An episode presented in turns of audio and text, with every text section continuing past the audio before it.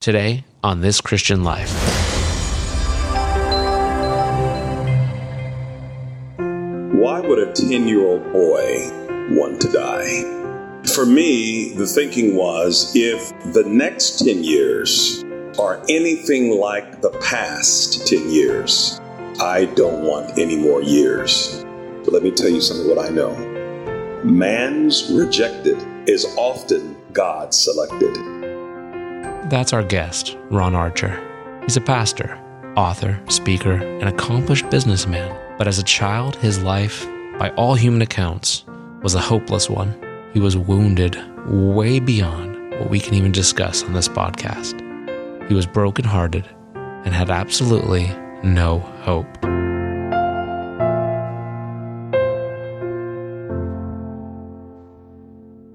Why would a 10 year old boy want to die? Well, let me give you some background. You see, my family is biracial. My grandmother comes from a small town in Germany called Bernkastel-Kues. She migrated to America and her family established their home in Cleveland, Ohio. My grandmother was very beautiful. She was very tall, very blonde, green eyes. She was white and long and skinny. Our nickname for her, because she was so thin at the time, was French Fry. My grandfather was a black Cuban. He was this huge weightlifting, sugarcane field working behemoth. And so he was very dark. He was so dark, he was almost purple. But very handsome features, very handsome Cuban. And so our nickname for him was Hamburger because he was charcoal broiled. Well, as time would have it, and Hamburger and French fry met in Cleveland, Ohio, and they made a happy meal and they produced out of a marriage seven McNuggets. Now, understand that during this dispensation in our country's history, it wasn't politically, socially acceptable to see a big black man with a beautiful white woman. So my grandfather would pretend to be my grandmother's driver and he would drive her to work. She worked as a manager at Woolworths and he'd drop her off and he was very kind, would bring her flowers. And the co-workers would say to her, Oh my goodness, your driver is so loving. And she said, You have no idea.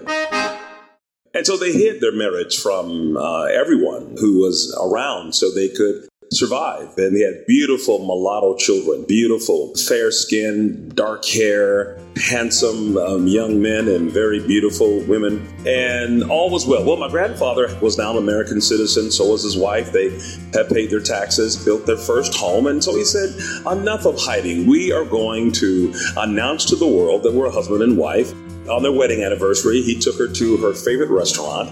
It was called the Hofbrauhaus. She loved her German cuisine, you know, from Wiener Schnitzel and Sauerbraten and all of those great German dishes. And they had a wonderful time. And they were walking hand in hand in downtown Cleveland. And a man who wasn't from the area saw them together. And it just was something he could not comprehend. This black man with this beautiful white woman. And he was drunk and he walked up to my grandmother, ignoring my grandfather. And he said to her, Why? Why would you love a nigger like this? And my grandfather, uh, hearing that, didn't like it. And instead of walking away as he should have, he had a temper. He's Latin. And his fist and his arm went back to Cuba, came up through Florida, uh, shortcut through Pennsylvania, and met the man's jaw in Cleveland, Ohio. And he hit him with such force, such veracity, such vitriol that he broke the man's neck. He was convicted, as he should have been, of attempted murder. He was put into jail. He went to a jail called Mansfield Reformatory. If you ever seen the movie Shawshank Redemption, that's where that movie was filmed at that particular prison, Mansfield. He was locked up in his cell 23 hours a day, and um, that's where he spent his time. And so it hit the newspapers that my grandmother was married to this convicted felon, and it was bad for business. And so they let her go from Woolworths. And grandma, being a tremendous German woman, a wunderbar der Fräulein, uh, didn't complain or blame anything. She began to get jobs where she could, and she began to work cleaning people's houses and being a cook. But then something began to happen to Granny. she was driving her car and she would pass out and, and wake up in the bushes. She would be mopping the floor and just drop on the floor. She was having these fainting spells and blackouts and didn't know why. After a few months of this, she was getting worse. She went to the doctor. Long story short, they found out that she had cancer that was behind her left eye, metastasizing to her brain. And they told her, We're going to have to take out your eye and a part of your face to save your life. You know, what do you do when you're 35 years old? You're a beautiful woman with seven children, and now your husband's in jail. Now they tell you we have to disfigure you, and you're going to lose an eye, and you're going to lose some of your face. And it was devastating. And she had the surgery, of course, and she was so depressed. She felt ugly. She felt horrific. She had depression and just couldn't work and all that. And eventually they lost everything. They lost the home they had built. They lost their car. They lost everything. And they were in the streets like street urchins, living in abandoned housing and shelters. And in this chaos and confusion and all of this malady, the family just disintegrated. My three uncles, two of them got hooked on heroin. One went to prison for attempted robbery. They joined a gang called the Devil's Disciples. The whole family became atheists. My grandmother's father came to see her in the hospital and said, you know why you've been cursed like this because you married a black man. What does light have to do with darkness? He said, You know what? You can come and live and stay with me back in Germany, but you have to leave your black babies behind. They call them Schwarzer they can't come with you again. And she said, No, I can't leave my kids. Their father is in jail. I'm all that they have. And her father went back to Germany and they had a practice called shunning. And that is, if you do something that embarrasses the family and besmirches their name, then they turn their backs on you. They had a funeral. They took her clothing and all her pictures and put it in a coffin and buried it in the backyard. And they were never allowed again to speak her name or talk with her because she was dead to them.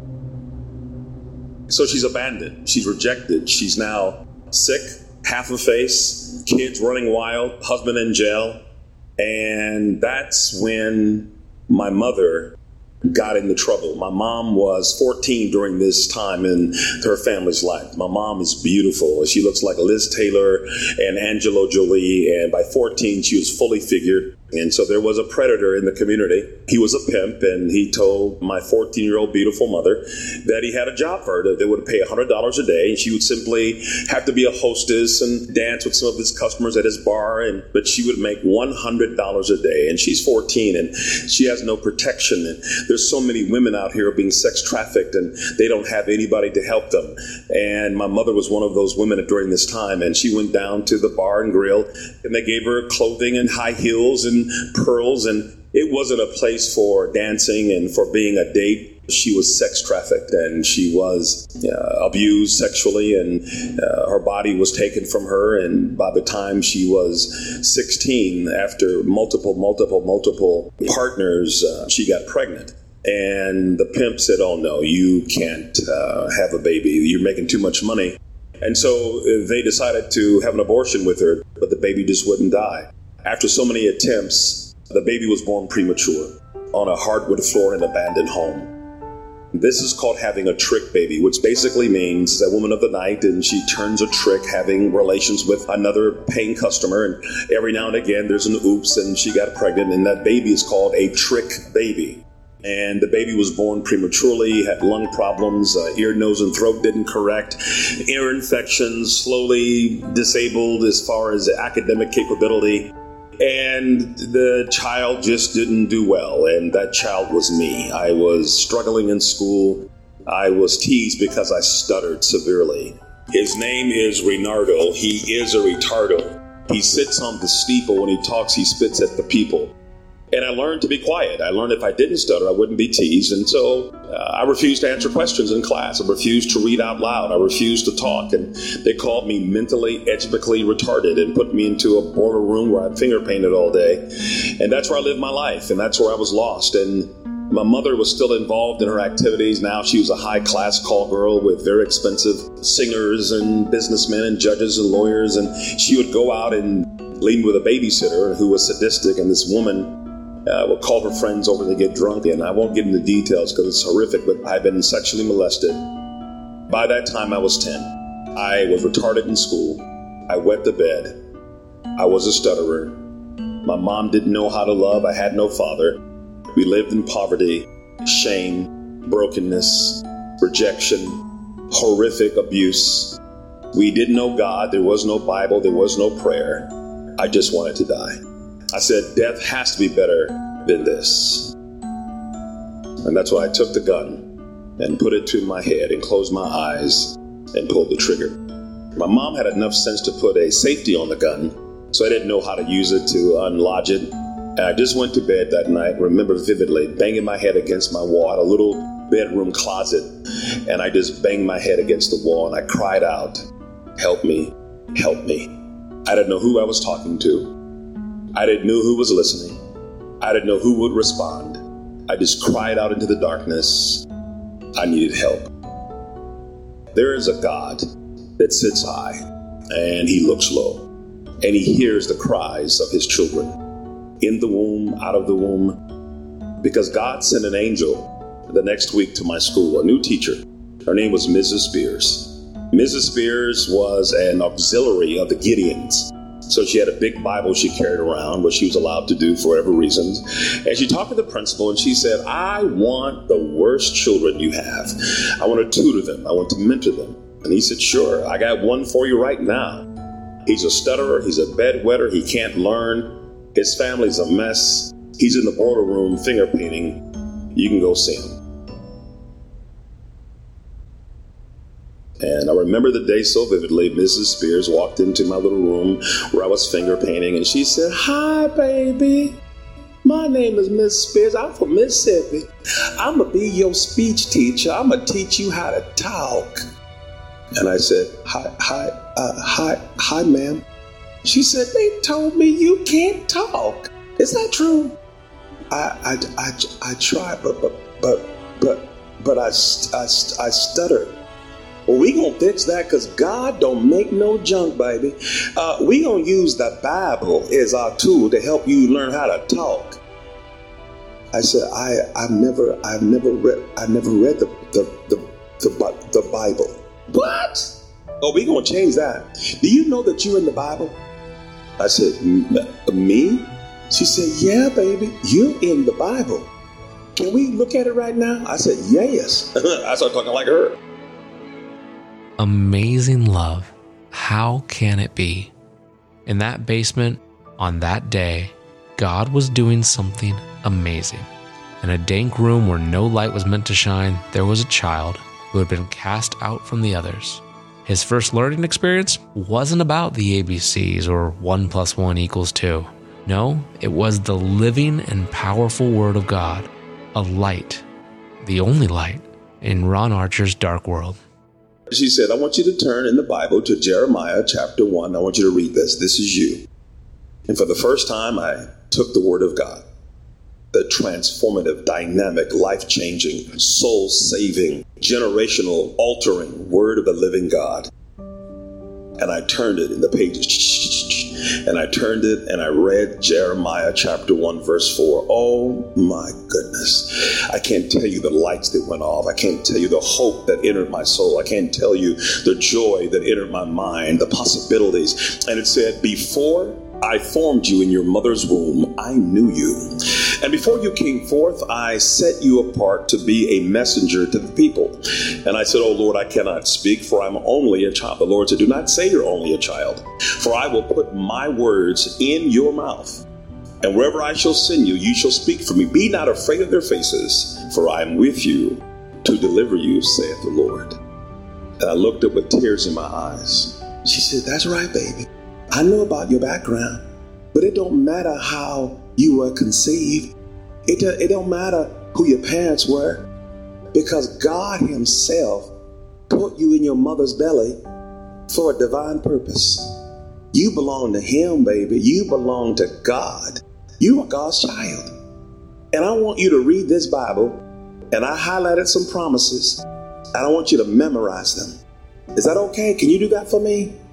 I said, yeah, yeah, yeah, yes, ma'am. She said, and don't you be ashamed of being a stutterer because Moses stuttered. I said, oh, I saw the, the, the Ten Commandments. She said, yeah, he was a stutterer. And look what God did with him. And if God can do that with him, he can do the same thing for you. I was so excited. I took the Bible and I began to read all of these promises. God before you, who can be against you? I can do all things through Christ who strengthens me. I know the plans I have for you, plans to prosper you and not to harm you and offer you a hope and a future. Even though I go through the valley, the shadow of death, thou art with me. Over all of these verses, all of these promises, I began to read. I'm more than a conqueror. I can do all things through Christ who gives me strength. I just kept reading and reading and memorizing and memorizing and reading and memorizing every every night I would put two or three verses to memory, sometimes whole chapters. I just began to just love the Bible. I looked at these people who were not perfect, who were dysfunctional in their own ways, and yet God, I learned that God didn't call the qualified, He qualified who He called. That God used imperfect people to reach other imperfect people, which was His perfect work. I became so excited. I just read it and read it and studied and memorized over a two year period. I memorized over 2,000 scriptures. David said, How can a young man keep his way clean by taking heed according to thy word. Thy word have I hid in my heart that I may not sin against thee. After two years of memorizing so much Bible, my brain was transformed. Through memorization, I developed a photographic memory.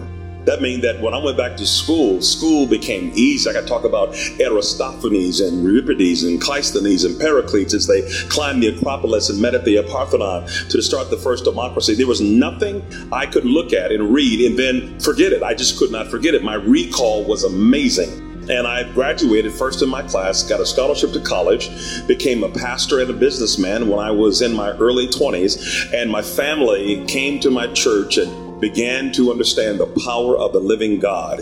And I preached on Mother's Day. My mom came and I preached on the rehab of Rahab. And she gave her life to Christ. And I baptized the entire family, my sister and aunts and cousins, and all because somebody was willing to share with me the Word of God. My grandfather got saved. My grandmother it was funny. My grandmother would come to my church and she was hard of hearing by this time. And she would be sitting in the pews and she would hear me. And, and she's not used to long sermons. And back in those days, I was a young man and preaching with the hermeneutics and exegesis and homiletics and wanted to preach, you know, for a long time. And I was on point number seven.